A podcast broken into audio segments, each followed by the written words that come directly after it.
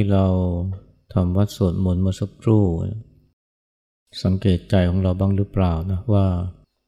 มันอยู่กับการสวดมนต์หรือว่าใจเนี่ยมันวิ่งออกไปที่นั่นที่นี่ ให้เราก็คงจะถ้าเราสังเกตก็จะพบว่ามันแล่นไปโน่นวิ่งไปนี่เนี่ยเรียกว่าเกือบตลอด 30 นาทีที่ทำวัดสวดมนต์เลยก็ได้ บางทีก็นึกไปถึงเรื่องงาน บางทีก็นึกไปถึงลูก นึกถึงคนรัก นึกถึงพ่อแม่ หรือบางทีก็นึกถึงที่เที่ยว นึกถึงเหตุการณ์ ฉลองส่งท้ายปีเก่าต้อนรับปีใหม่ หลายปีก่อนใจเราเป็นอย่างนี้นะทั้งๆทที่เราจะพยายามควบคุม พยายาม กำกับบังคับจิตให้อยู่กับการสวดมนต์ แต่เราก็จะพบว่า ใจเนี่ยมันไม่ยอมอยู่กับที่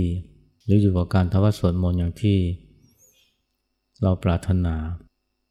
มันบังคับได้ยากนะหรือบังคับไม่ได้เลยก็ว่าได้เราอย่างเราตั้งใจว่าเนี่ยเราจะจดจ่ออยู่กับการฟัง คำบรรยายของตมาเนี่ยหรือว่าตั้งใจว่าจะให้จิตมาอยู่กับลมหายใจสักห้านาทีเนี่ยแล้วเราก็จะพบว่ามันไม่ถึงนาทีมก็ไปซะแล้วนะคิดโน่นคิดนี่ ทั้งที่เราพยายามที่จะบังคับจิต แต่ว่าเราก็จะพบว่ามันไม่เป็นผลเท่าไหร่ ใจมันก็ยังวิ่งออกไปที่โน่นที่นี่ บางทีก็ไหลไปอดีตบ้างลอยไปอนาคตบ้าง หรือส่งออกไปนอกตัวบ้างชนิดที่ไม่ยอมอยู่ในคำสั่งของเราเลย แม้กระทั่งเนี่ยในอีก 30 วินาทีข้างหน้าเนี่ยหรือหนึ่งนาทีข้างหน้าเนี่ย เรายังไม่รู้เลยนะว่ามันจะคิดอะไร เดี๋ยวเพราะถ้าเกิดว่าเราอยู่นิ่งๆนะหรือว่าอยู่คนเดียว อยู่โดยที่ไม่ได้ทำอะไร ในขณะที่เราฟังคำบรรยายเนี่ยใจอาจจะจดจ่ออยู่กับเสียงที่ได้ยิน มันก็จะช่วยทำให้ใจเนี่ยไม่ฟุ้งซ่าน แต่ถ้าเกิดว่าอยู่ว่างๆอยู่คนเดียว หรือแม้จะไม่อยู่คนเดียวนะอยู่หลายคน ในศาลาเนี่ยแต่ว่าเราพยายามที่จะรักษาใจให้สงบ แต่ว่า เดี๋ยวไม่ถึงนาทีมันก็คิดอีกแล้ว แล้วสิ่งที่คิดเนี่ยเป็นสิ่งที่เราไม่รู้ล่วงหน้าเลยนะว่า มันจะคิดเรื่องอะไร อันนี้แหละที่เป็นสิ่งที่ยืนยันว่า ใจเนี่ยมันไม่ใช่ของเรา เพราะถ้ามันเป็นของเราเนี่ยนะมันก็ต้องบังคับได้ แต่ใจนี้บังคับไม่ได้เลย ถ้าเป็นของเราจริงนะ เราก็ต้องรู้เสียนะว่าอีกหนึ่งนาทีหรืออีกห้านาทีข้างหน้านี่มันจะคิดอะไร หรือว่าถ้าจะห้ามไม่ให้มันคิดนะ มันก็ต้องไม่คิดนะอย่างที่เราต้องการ แต่ไม่ใช่อย่างนั้นเลย แต่ว่ามันก็ไม่ใช่ว่ามันจะไหลไปลอยไปอย่างเดียวนะ ถึงเวลาก็กลับมานะ มันไม่ใช่ว่าใจนี้จะไหลเตลิดเปิดเปิงไป นั่นก็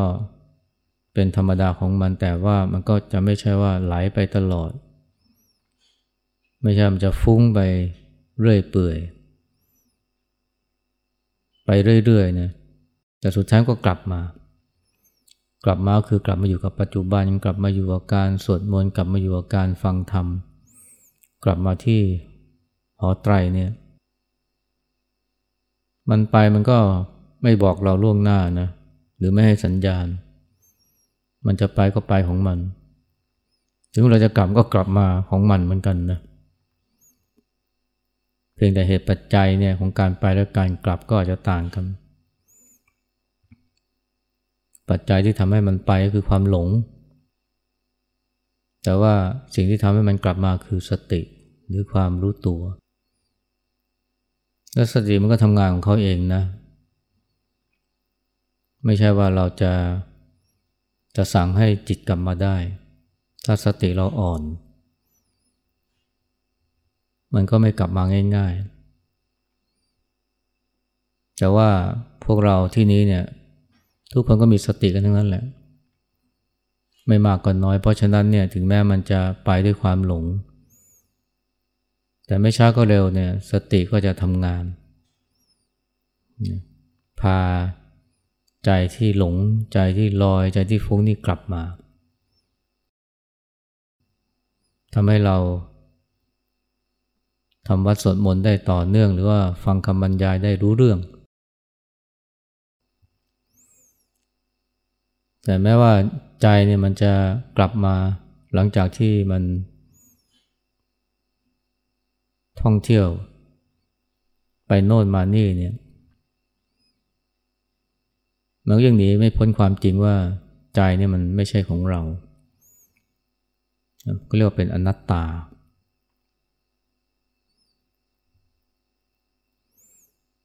ความคิดก็ดีอารมณ์ก็ดีนี่มันเป็นสิ่งที่ ไม่ได้อยู่ในอำนาจของเรา ที่จะควบคุมบังคับบัญชาได้ แม้แต่ความโกรธของคนที่เจ้าอารมณ์เนี่ย มันก็ไม่ใช่เป็นสิ่งที่เจ้าตัวนี้จะบังคับได้นะเคยมีลูกศิษย์คนหนึ่งเนี่ยมาปรึกษาอาจารย์เซนท่านหนึ่ง อาจารย์ชื่อบังไข่นะเป็นอาจารย์ที่มีชื่อมากมาปรึกษาว่าเนี่ยผมเป็นคนเจ้าอารมณ์ขี้โกรธ มีความโกรธที่ควบคุมไม่ได้เลย อาจารย์จะทำยังไงดี อาจารย์ก็ทำทีนั่งคิดนะ แล้วก็เปลยขึ้นมาเออแปลกดีนะเแปลกดีนะ แล้วก็เพื่อวันไหนเธอ แสดงความโกรธให้ฉันดูซิลูกศิษย์บอกว่าแสดงไม่ได้ตอนนี้ จะให้ความโกรธมันแสดงตัวมาตอนนี้ไม่ได้ อาจารย์ก็เลยถามแล้วเมื่อไหร่นะนะถึงจะแสดงความโกรธให้ฉันดูได้ ตอบไม่ได้นะพอจู่ๆมันก็มามาแบบไม่คิดไม่คาดฝัน อาจารย์ก็เลยบอกว่าเนี่ยความโกรธนี่มันก็ไม่ใช่ธรรมชาติที่แท้ของเธอนะ มันไม่ใช่ตัวเธอนะ แล้วก็เธอไม่ได้มีความโกรธมาตั้งแต่เกิด พ่อแม่ก็ไม่ได้ให้ความโกรธนี้แก่เธอนะอาจารย์กำลังจะบอกว่าเนี่ยความโกรธเนี่ยมันมันไม่ได้อยู่อำนาจของเธอ แต่มันขึ้นอยู่กับเหตุปัจจัยหลายอย่าง ความเป็นอนัตตาของอารมณ์ เช่นความโกรธก็หมายความว่ามัน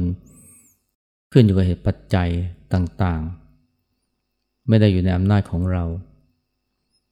อย่างเช่นเราตอนนี้เราจะให้เราโกรธเนี่ยนะ เราก็โกรธไม่ได้หรอก อย่างมากก็แค่เสแสร้งว่าโกรธนะจนกว่าจะนึกถึงเหตุการณ์อะไรสักอย่าง ที่ทำให้เราเกิดโทสะในอดีต หรือยังค้างคาใจอยู่ในปัจจุบันพอนึกถึงคนที่เราโกรธพอนึกถึงคนที่เราเกลียดเนี่ยมันถึงจะเกิดความโกรธขึ้นมา ไม่ใช่ว่าเราจะสั่งให้มันเกิดขึ้นมาได้ ความเศร้า ความดีใจก็เหมือนกัน จะบอกให้ คนที่อารมณ์ดี แสดงความดีใจออกมา ตอนนี้เขาก็ทำไม่ได้นะจนกว่าจะนึกถึงเหตุการณ์บางอย่าง หรือว่าจะมีสิ่งกระตุ้นเราในตอนนั้นเพื่อจะเห็นได้เห็นเพื่อนที่ไม่ได้เจอกันมานานจึงจะดีใจ มันไม่ใช่ว่าจะเป็นสิ่งที่เสกสรรบันดาลขึ้นมาได้ และเพราะฉะนั้นเนี่ยมันจึงนะไม่ใช่ตัวเรา ไม่ใช่ของเราไม่ใช่ธรรมชาติของเรา ก็คงเหมือนกับไม้เนี่ยถ้าเราเอามาสีกันแรงๆเนี่ยนานๆก็จะเกิดไฟขึ้น แต่เราก็บอกไม่ได้ว่าไฟเนี่ยมันอยู่ในเนื้อไม้ มันเพียงแค่อาศัยไม้เป็นที่เกิด และที่มันเกิดได้ก็เพราะอะไรเพราะการขัดสีของไม้ สองชิ้น ความโกรธก็เหมือนกันนะมันก็เกิดจากเหตุปัจจัย ถ้าไม่มีอะไรมายั่วยุเราต่อหน้าก็ต้องอาศัยการคิด นึกทบทวนหรือนึกย้อนไปถึงเหตุการณ์ หรือการกระทำคำพูดที่ทำให้เราไม่พอใจ อันนี้เรียกว่าความโกรธไม่ใช่เราแต่ว่ามันอาศัยใจเราเป็นที่เกิด แล้วก็มันก็ได้เป็นธรรมชาติของใจ แท้ๆโดยอย่างที่อาจารย์บอกลูกศิษย์ในธรรมชาติของจิตเนี่ยมันเป็นอนัตตา มันไม่ใช่ มันไม่อยู่ในอำนาจที่เราจะควบคุมบังคับบัญชาได้ มันขึ้นอยู่เหตุปัจจัยมากมาย เหตุปัจจัยบางอย่างเราก็สามารถสร้างขึ้นมาได้ เช่นถ้าเราตั้งใจนึกถึง เหตุการณ์ที่ทำให้เราโศกสลดเราก็จะเกิดความหดหู่ห่อเหี่ยวขึ้นมา แต่บางครั้งความคิดนั้นเองเนี่ยเราก็ไม่ได้ตั้งใจนะมันก็เผลอคิดมาได้ แบบไม่มีปีไม่มีขุยเนี่ยไปคิดถึงเหตุการณ์ในอดีต ที่ทำให้โศกเศร้า อาจจะเป็นความพัดพลาดสูญเสีย อาจจะเป็นความผิดพลาดในอดีตที่ทำกับผู้มีพระคุณ ก็คงคล้ายๆความฝันนะความฝันเนี่ยเราก็ส่วนคนส่วนใหญ่ก็ ไม่สามารถบังคับความฝันได้นะมันจะฝันไปได้ร้อยแปดและความฝันนี่มันก็เป็นความคิดอย่างหนึ่งด้วยนะอย่างที่คนโบราณว่าเนี่ยกลางคืนฝันกลางวันฟุ้งเนี่ยความถ้าความฝันเราบังคับได้เราก็ฝันดีได้ทุกคืนเนี่ย แต่ทำไมบางคืนเราฝันร้าย ไม่ใช่ว่าไม่มีเหตุไม่มีปัจจัย มันมีเหตุมีปัจจัย แต่ว่ามันไม่อยู่ในวิสัยที่เราจะควบคุมได้ หรือว่าสั่งได้ อย่างแล้วก็ตามเนี่ยจิตนี่มันก็ฝึกได้นะ มันฝึกได้ เหมือนกับร่างกายเนี่ยร่างกายนี้ก็ไม่ใช่ของเรา เราก็บังคับมันไม่ได้ จะสั่งให้มันไม่ป่วยสั่งไม่ได้ จะสั่งให้มันไม่ปวดโน่นปวดนี่ก็สั่งไม่ได้ แต่ว่าเราฝึกได้นะฝึกให้มันแข็งแรง เช่นออกกำลังกายบ่อยๆ พักผ่อนเป็นเวลาหรือว่ากินอาหารที่ถูกสุขลักษณะ อันนี้คือเราสร้างเหตุสร้างปัจจัย ให้กับร่างกายจิตใจก็เหมือนกันเราก็สามารถสร้างเหตุสร้างปัจจัยได้ อยู่ที่ว่าเราจะรู้ตัวหรือไม่ อย่างเช่นคนเจ้าอารมณ์เนี่ยนะก็เพราะว่าเขาปล่อยให้ความหลง เข้ามาครอบงำใจหรือเขาชอบคิดนะถึงเรื่องที่มันทำให้เกิดความหงุดหงิดขุนมัว มันคิดบ่อยๆคิดบ่อยๆอย่างที่เขาเรียกว่าคิดลบเนี่ยมันก็ทำให้เป็นกลายเป็นคนเจ้าโทสะได้ หรือคนที่ชอบคิดแต่เรื่อง พัดพลากสูญเสียคิดถึง ความยากลำบากในอดีต มันก็ทำให้กลายเป็นคนที่เศร้าส้อย น้อยเนื้อต่ำใจจนกระทั่งกลายเป็นนิสัย ในขณะที่คนที่ชอบคิดในทางที่เป็นบวกนะมันก็เขาจะกลายเป็นคนที่อารมณ์ดี เขาก็จะ เห็นหรือรับรู้หรือเก็บเกี่ยวแต่สิ่งที่มันทำให้จิตใจ สดชื่นเบิกบานหรือผ่องใส หรือมีความหวัง บางอย่างมันก็เป็นสิ่งที่เกิดขึ้นเองเขาว่าเกิดขึ้นเองหมายถึงว่าโดยไม่ได้ตั้งใจคนที่เป็นเจ้าอารมณ์เขาไม่ได้ตั้งใจจะเป็นคนเจ้าอารมณ์ แต่ว่า การที่เขาปล่อยให้ความหลง มันครอบงำก็เลย กลายเป็นการสะสมโทสะขึ้นมา แต่ทางตรงข้ามถ้าเกิดว่าเราฝึกนะจะรู้จักแผ่เมตตา ใจก็จะอ่อนโยนนิ่มนวลหรือว่ามีความร้อมรุ่มน้อยลง กลายเป็นคนอารมณ์ดีได้ง่ายขึ้น รือฝึกสติเนี่ยฝึกสตินะฝึกสติ ให้มีความระลึกได้ อยู่บ่อยๆ มันก็จะทำให้เป็นคนที่มีความสึกตัวได้ต่อเนื่อง แต่การฝึกสติเนี่ยมันไม่ใช่ว่าจะจะบังคับได้นะ มันต้องจริงๆแล้วมันก็คือต้องสร้างเหตุสร้างปัจจัยสติทำงาน อย่างเช่นที่ครูบาอาจารย์เขาแนะนำวิธีการเจริญสติ เริ่มตั้งแต่การวางอิริยาบถหรือใช้อิริยาบถเพื่อการเจริญสติ รวมทั้งการเปิดโอกาสให้สติได้ทำงาน อันนี้ก็สำคัญนะการเปิดโอกาสสติได้ทำงาน โดยที่เราไม่ต้องไปทำเองนะแต่ให้สติเขาทำงาน เพราะจริงๆสติก็ทำงานอยู่แล้วนะ ทำงานเองอยู่แล้วเนี่ยอย่างที่พูดตอนต้นๆวันเนี่ยเวลาใจเรามันไหลลอยไป ไปอดีตบ้างลอยไปอนาคตบ้าง แต่ประเดี๋ยวเดียวก็กลับมาแล้วไอ้ที่ไหลไปเนี่ยเพราะความหลงแต่ที่กลับมาเพราะสติ คือความลึกได้ว่ากำลังทำอะไรอยู่ลึกได้ว่ากำลังสวดมนต์แล้วลึกได้ว่ากำลังฟังธรรมแล้วลึกได้ว่ากำลังเดินจงกรมแล้วลึกได้ว่ากำลังถูฟันกินข้าวอาบน้ำก็กลับมา เขากลับมาเองนะโดยที่อาจจะเพราะเราไม่ได้ตั้งใจนะถ้าเกิดว่าเราไม่ได้ปฏิบัตินะในรูปแบบ แต่ว่าการปฏิบัติในรูปแบบก็ช่วยทำให้เป็นการสร้างโอกาสให้สติได้ทำงาน แต่การที่สติจะทำงานเนี่ยมันก็หมายความว่าต้องเรียนรู้ที่จะเฝ้าดูความเป็นไปของจิต โดยที่ไม่พยายามไปบังคับควบคุมมัน เวลาพูดถึงการทำกรรมฐานนี่หลายคนก็นึกถึงการบังคับควบคุมจิต โดยเพราะบังคับจิตให้สงบนะบังคับจิตให้นิ่ง แต่ก็จะพบว่ามันเป็นเรื่องยากมาก ที่จริงสิ่งที่ง่ายกว่าเนี่ยก็คือการที่มารู้หรือเห็นมัน ระหว่างเปรียบเทียบระหว่างการบังคับจิตให้นิ่ง ฝึกจิตให้นิ่งเนี่ยกับการที่มารู้ทันจิต ที่ไม่สงบที่ไม่นิ่งเนี่ยนะ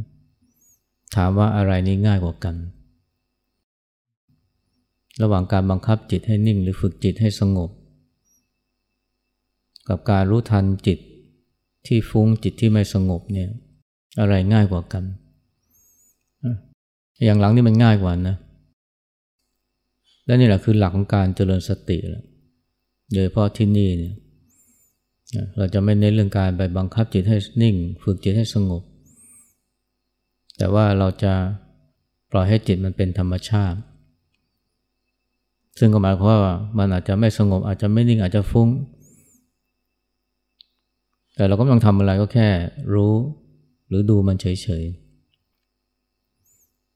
อาจารย์โกวิทเนี่ยโอเคมันนันทานี่ท่านเคยพูดว่าในในการปฏิบัติภาวนาเนี่ยเราไม่ต้องทำอะไรมาก เพียงแค่อนุญาตให้กระแสขึ้นความคิดมันไหลไป บางครั้ง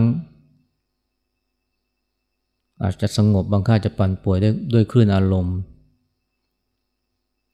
ก็ให้เป็นเรื่องของมันไป ให้เป็นเรื่องของมันไป หน้าที่ของเราคือก็แค่ดูมันเฉยๆซึ่งอันนี้เป็นเป็นเรื่องที่ง่ายกว่านะ คือเราไม่ได้บังคับอะไรมันเลยเพียงแค่ดูทำเหมือนกับทำทำจิตให้ ให้ว่างเปล่าเหมือนกับศาลาเนี่ยหลังเนี้ยลมมันพัดมาแล้วมันก็พัดไป กระแสลมที่เข้ามา ไม่กักมันเอาไว้ไม่บังคับควบคุมมัน มันจะมาก็มามันจะ มันถึงเวลามันจะไปก็ไป ก็แค่ดูมันเฉยๆกระแสลมเนี่ยมันก็มาทางนี้บ้างมาทางโน้นบ้างสุดท้ายก็ไป ไม่กักมันเอาไว้ไม่บังคับควบคุมมันฉันใดก็ฉันนั้นเนี่ยเราก็ทำกับกระแสความคิดเนี่ยซึ่งมันมาแล้วก็ไปอย่างเดียวกัน ก็คือว่าก็แค่ดูมันเฉยๆ ไม่มีการ ควบคุมไม่มีการตัดสินว่าอย่างนี้ดี ฉันชอบอย่างนี้ไม่ดีฉันไม่เอา ไม่ใช่แค่ความเพียงเดียวอารมณ์ด้วยนะอารมณ์ที่มัน มันเกิดขึ้นซึ่งมันก็มีหลายแบบบางทีมันก็ทำให้เกิดความปั่นป่วน ในจิตใจก็แค่ดูมาเฉยปล่อยให้เป็นเรื่องของมัน และที่จริงถ้าที่มันปั่นป่วนนี่ก็เพราะว่าไอ้ความหลง หลงคิด หลงปรุงก็เลยเกิดอารมณ์ขึ้นมา แต่ถ้าเกิดว่าเราฝึกที่จะมาดูมัน มันก็คือการช่วยเสริมช่วยสร้างความสึกตัวให้เกิดขึ้น แล้วเมื่อความสึกตัวเกิดขึ้นเนี่ย มันก็ทำให้อารมณ์ที่สร้างความปั่นป่วนไม่ว่าจะเป็นความโกรธ โลภะราคะเนี่ยมัน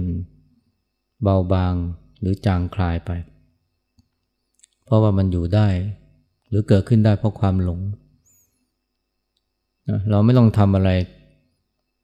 กับอารมณ์เรานี่เราเพียงแต่ว่าทำให้ความรู้สึกตัวเข้ามาแทนที่ความหลง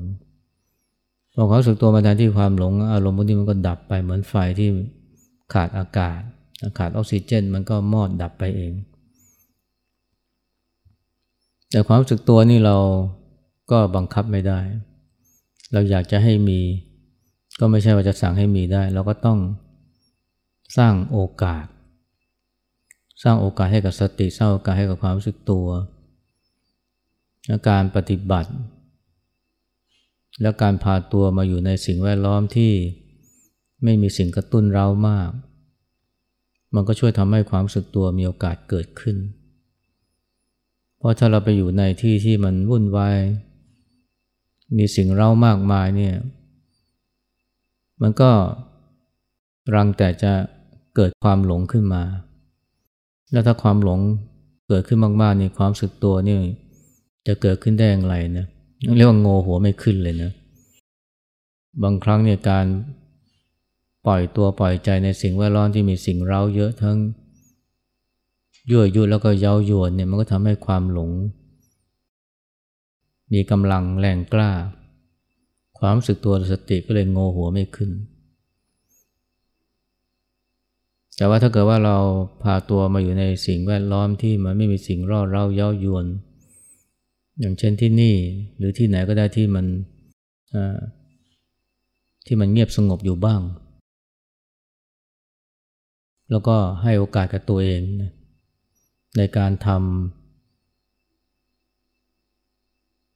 อิเดียบทซ้ำๆกัน โดยที่ไม่ต้องใช้ความคิด เพราะถ้าขืนใช้ความคิดเนี่ย ส่วนใหญ่ก็แยกไม่ออกนะว่าความคิดไหนที่มันเป็นความตั้งใจคิด ความคิดไหนเป็นความรักคิด และแม้จะเป็นความตั้งใจคิดแต่ว่าเผลอปุ๊บเดียวนี่มันก็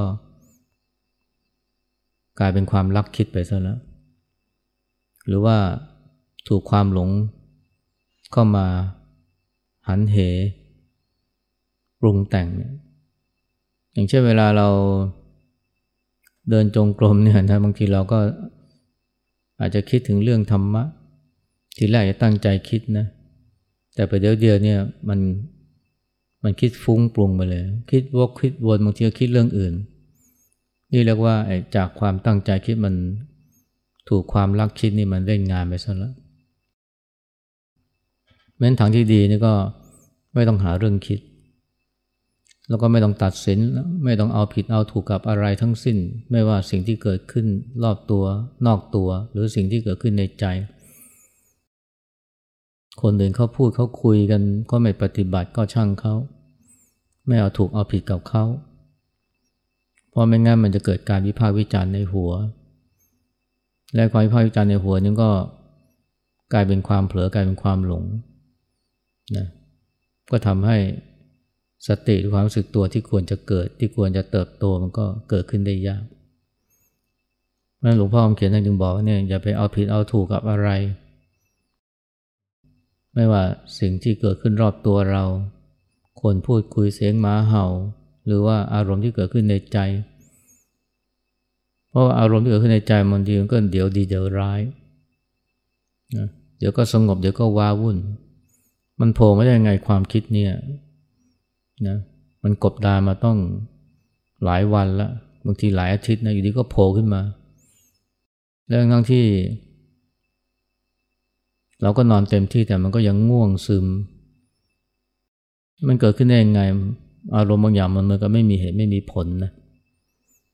ไม่มีเปียไม่มีคลุย บางทีก็เศร้า บางทีก็ห่อเหี่ยว ที่จริงมันมีเหตุนะ มีเหตุมีปัจจัย แต่เพียงแต่เราอธิบายไม่ได้ เพียงแต่เราไม่รู้เหตุปัจจัยนั่นเอง แล้วยิ่งเราไปเอาผิดเอาถูกกันมาว่า มันไม่ควรเกิดขึ้น เกิดขึ้นได้ยังไงความคิดนี้เนี่ย อันนี้ยิ่งยิ่งพาเราเข้ารกเข้าผงหลวงพ่อท่านก็เลยบอกว่าไม่ต้องเอาผิดเอาถูกกับมันนะไม่ต้องหาคำอธิบาย หน้าที่ของเราคือรู้แค่รู้เฉยๆ รู้อย่างที่เมื่อกี้ที่ครูบาอาจารย์ท่านบอกนะก็สงบก็รู้ไม่สงบก็รู้ มีความคิดไหลผ่านเข้ามาก็ดูมันจนกว่าทั้งมันไปคงไม่แต่ดูกระแสน้ำนะดูกระแสน้ำเรานั่งอยู่ริมตลิ่งแล้วก็ดูกระแสน้ำบางทีมันก็ไหลแรงบางทีมันก็ไหลเอื่อยๆบางทีมันก็ขุ่นบางทีมันก็ใส ไม่ใช่หน้าที่เราจะไปวิพากษ์วิจารณ์กระแสน้ำและเราก็ ไม่สามารถบังคับควบคุมกระแสน้ำด้วยนะมันจะไหลแรงมันจะไหลเอื่อย เราก็ควบคุมไม่ได้ แล้วก็ไม่จำเป็นต้องควบคุม เราถึงคืนควบคุมเราก็ทุกข์เปล่าๆเพราะจะไม่มีทางสำเร็จหน้าที่ของเราคือดูมันหรือบางทีท่านก็เปลี่ยนมันก็ดูรถนะที่มันแล่นผ่านเนี่ยโดยเฉพาะช่วงนี้เนี่ยถนนบางสายนี่รถมันแล่นผ่านกันเป็นสายเลยเราก็ดูมัน ไม่ต้องไปทำหน้าที่ห้ามรถนะ รถมันจะวิ่งก็ก็ดูมันวิ่งไปผ่านตอนหน้า รถคันไหนไม่ชอบก็ไม่ต้องไปห้าม รถคันไหนชอบก็ไม่ต้องกระโดดขึ้น แต่ส่วนใหญ่เราไม่จะทำอย่างนั้นกับความคิดนะความคิดบางอย่างเราพยายามห้าม แต่ก็ไม่สำเร็จ ความคิดบางอย่างเราก็อยากจะกระโจนขึ้น เพราะมันชวนให้เพลิดเพลิน แต่ว่าการเจริญสติเราไม่ทำอย่างนั้นเราแค่ดูเฉยๆนะ